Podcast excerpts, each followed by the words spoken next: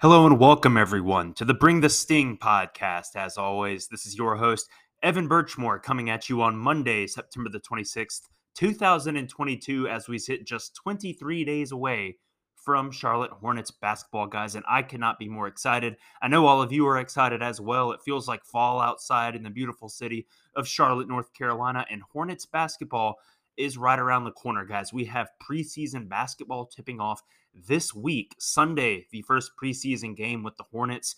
I cannot be more excited, and the season is going to be here before you know it, guys. And with that said, let's continue our player preview series on today's episode. We'll be talking about Mark Williams, the rookie center out of Duke, taking a look at his college years and projecting what he'll be able to provide to the Hornets this season. Before we get into that, guys, the jersey number countdown continues. Number 23 has been worn in Hornets history by Tom Tolbert, Terry Dozier, Michael Adams, Derek Anderson, Jason Richardson, Stephen Graham, and currently is worn by Kai Jones. Guys, the number 23, of course, and Kai Jones could be a guy who you see 23 on the floor more than you did last season in Charlotte this year. He's a guy I'm pretty high on as well. We'll touch on him in his preview episode as well. But with that said, let's go ahead and dive in, guys, on Mark Williams. Take a look at what we can expect again from the rookie big man this season. Coming out of Duke, obviously your 15th pick in the draft, a guy who was pretty widely believed to be a target for the Hornets, right? When you just look at where you expected him to fall in the draft, where you were selecting in the draft, and the needs that you had. And there's always the debates of best player available versus drafting for need. Now, generally, I believe in best player available and figure everything out, figure everything else out later on, right? We see teams get in trouble when they reach for guys who who fill a need. And with that said, though, could Mark Williams fill both of those roles? Was he the best player on the board? And at the same time, simultaneously, filling the glaring need you had at center. Now, of course, we all know what happened on draft night. You do get Jalen Duren, the center from Memphis, who was believed to have been the better prospect, pretty widely regarded as the the better prospect than Mark Williams, right? And you get him at 13 and trade him to the Pistons. And Jalen Duren, a guy who I did not think he would be on the board at 13. I don't think most people thought he would be on the board at 13. So to see him slip to you, you take him and then trade him, and you get Mark Williams.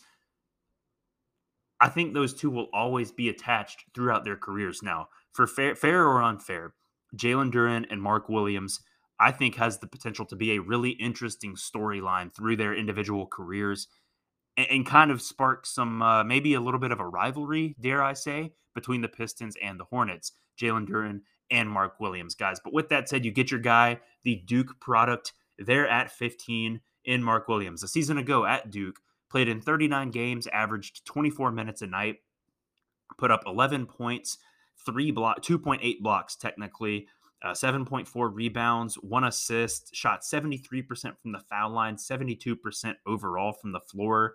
Uh, does not stretch the floor, doesn't take threes at all. Uh, but maybe that's an area he can improve upon as well. Did average half of a steal per game as well, in addition to, again, the 11.2 points per game, guys. And on the way to that, won ACC Defensive Player of the Year honors for the year 2022 and was named to the ACC All Defensive Team. He was also third team All ACC, guys. So, this guy, when you talk about a kind of a traditional defensive anchor center, he's he's it. He, that's what he is. Now, he is a guy, and we'll touch on this later, played a lot of drop coverage at Duke and, and really was around the rim a lot. So, how is he as far as defending in space, defending on the perimeter? That has yet to be seen. Does have good bloodlines, guys. His sister Elizabeth Williams played basketball at Duke and was a fourth overall selection in the WNBA draft back in 2015. So he's got an older sibling who's at the professional level as well in the WNBA. And he's a guy. What are expectations? What are expectations for him? And what is he able to do in his rookie season. Now, I've gone on record to say, guys, I am not expecting him to be your starting center very early at all. Maybe at some point he takes that baton from Mason Plumlee, right? Hopefully at some point this season. But it's not going to be opening night, guys. Rookies do not start their first game in Charlotte. It's just not a thing that happens. If LaMelo Ball did not start in his first game as a rookie, Mark Williams is not going to start in his first game as a rookie. But what does he do with the minutes he's on the floor? How is he able to capitalize in those minutes and prove that he deserves more minutes, right? I go back to this LaMelo Ball, when he got his chance, he basically took the decision out of the coaching staff's hands. He was so good that you had to leave him in, you had to make him a starter. And that's perhaps not a fair expectation of Mark Williams, right? Not a third overall selection. But but perform well enough in your minutes that it makes it an easier decision, right? That it's not a a debate or a question of oh well he's young he's still got to grow obviously he's going to continue to get better over the course of time but how you use those minutes early on is going to lead to more minutes down the road guys so that's what i'm looking for out of Mark Williams as well. And he did some good things at the summer league level. Again, his first real taste of obviously the competition's a bit more difficult in the regular season, but playing against professional level talent, right? Guys, in five games out in Las Vegas, played about 19 minutes a night, put up basically 6.8 points per game. Uh, did grab a good amount of rebounds as well out in Vegas. He averaged two offensive rebounds per game, which is pretty good. 7.4 rebounds overall guys as well. So he's a guy who's going to rebound the ball, he's going to score in the post and defend. He can perhaps become a pick and roll match with LaMelo Ball. That's a role that Montrezl Harrell really filled nicely last year. And this is a guy who in many ways, I think his his ceiling in the NBA will def- be defined by his defense more than anything. Yes, he can score. Yes, that's good, but I kind of see him I don't want to draw a an apples to apples comparison here because that's not fair. But if you watch the Phoenix Suns, a guy in DeAndre Ayton who is more of a traditional center, doesn't really shoot threes, operates mostly in the post, is pretty much a definitive third guy on that team behind Booker and Chris Paul. That can be what Mark Williams is in Charlotte, in my opinion. Play good defense, get the open dunks, run the floor, run the pick and roll, and make some stuff from the mid range, right? So that leads me into this, guys. The area for most improvement for Mark Williams, both offense and defense, to me, it's this expanding his game. And I'm not saying he has to become a three point shooter. If anything, I, I, would rather him just focus on his strengths and develop that post game. You know, good footwork. What are his moves around the basket, right? But can he at least make a shot from 10 to 12 feet, a set jump shot, right? Like get consistent with that. He's got a good free throw percentage to me, he's more than capable of of being a decent, you know, mid range shooter in the NBA, right? Like just pick and pop type stuff on offense. And then defending in space on defense, as I mentioned, a lot of drop coverage at Duke. How is he defending in space? Obviously, he'll be a rim protector at the NBA level, but we're not going to expect him to switch out on the perimeter like a PJ Washington is able to do. But when it's a fast break or when he has to step outside of the lane, outside of the restricted area, guys, what can he do in space? He's very long, very tall. How does he defend in space? Can he defend, you know, beyond the basket, maybe more than we've been able to see to this point in his career? Obviously, still at the collegiate level, maybe wasn't asked to do that very often. But to me, that's going to elevate his ceiling even more. And again, not a guy who I even want defending the perimeter. I don't want him shooting a whole lot of threes, if any but kind of that mid range area, right, guys? The mid range is kind of a lost art, right, in today's NBA.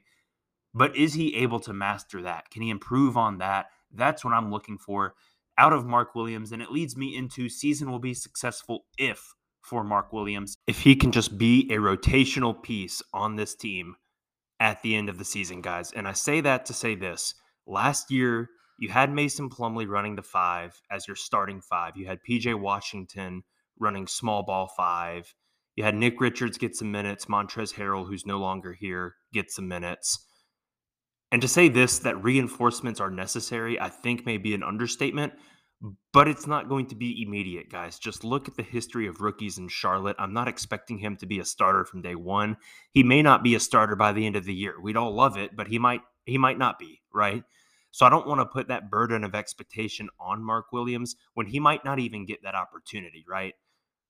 But I do think he can play his way into being a rotational player. I do think that opportunity presents itself for Mark Williams? Can he be a, a guy who's getting a solid 15 to 20 minutes a night, who's doing good things when he's on the floor, no matter for how long? Can he impress the coaching staff with his effort, with his workouts, with the, with the little things that show themselves in the games, right? Because the games are all fun and the games are what we see from the outside.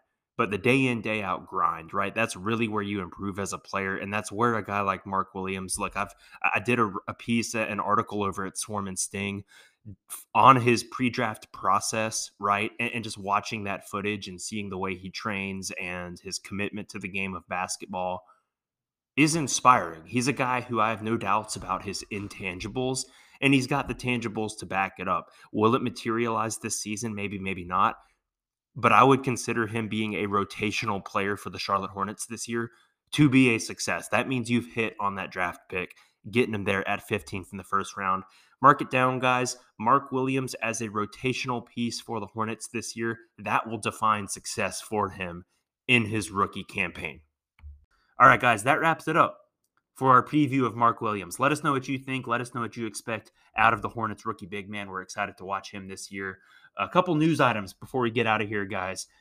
Our t shirt giveaway, you may have seen that on Instagram or on Twitter. T shirt giveaway, winner will be announced on Thursday, and the shirt will be sent out on a Friday again. So if you haven't seen that, go check it out. Giving away a 2016 Enter the Swarm t shirt in celebration of Coach Clifford being back, in celebration of the Hornets, hopefully making a playoff appearance this year for the first time since that 2016 season. You don't want to miss out, guys. Go check that out on Twitter and on Instagram as well. Enter the giveaway for that. And news breaking, guys, just before we recorded this episode, that LiAngelo Ball has been signed to the Hornets. Now, the reporting on it, and, guys, here's the thing in my mind, he is not seeing the floor in Charlotte this year. He's going to be a guy in Greensboro again, like last year. And to me, this is exactly what happened last year. You sign him, then you waive him, and there's these contractual sort of gymnastics, right? You have to jump through some hoops to maintain the rights to him. And he'll be in Greensboro. You appease LaMelo, you keep the swarm, you know, int- to the casual observer, the swarm just got a lot more interesting with him on the roster, right? And he's a guy who's he, he's shown he can shoot the three ball well. Uh, again, he's not an NBA level player.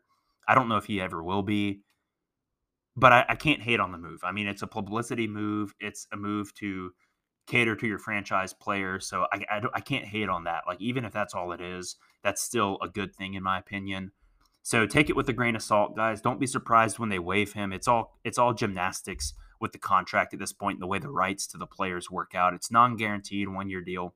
So he'll be there in training camp, and maybe maybe he just blows their doors off in training camp and, and you know gets a roster spot. But more likely than that is that he'll be in Greensboro with the Swarm again next year. So that's just sort of a a move that is not unexpected, but anytime you say LiAngelo Ball, you know, Twitter's going to explode and, and the general NBA public is going to react accordingly. So just keep that in mind. All right, guys, that wraps it up for this episode of the Bring the Sting podcast. As always, thank you so much for tuning in to this edition. We will be back at you on Thursday with our Scottie Lewis preview episode. And quick note on that, guys, I set the schedule for this player preview series before the Dennis Smith Jr. signing. So, going to make the executive decision here. That will be a joint Scottie Lewis slash Dennis Smith Jr. episode coming at you on Thursday. So, you don't want to miss it. We'll be previewing again Scottie Lewis and the newest member of the Hornets, Dennis Smith Jr., or newest member until today with LiAngelo, but you understand what I mean. Dennis Smith Jr. and Scottie Lewis coming at you. Again, that's September the 29th. That's this Thursday. That episode will be released. Thank you, everybody, for tuning in to the show yet again. We will see you on Thursday. Go Hornets.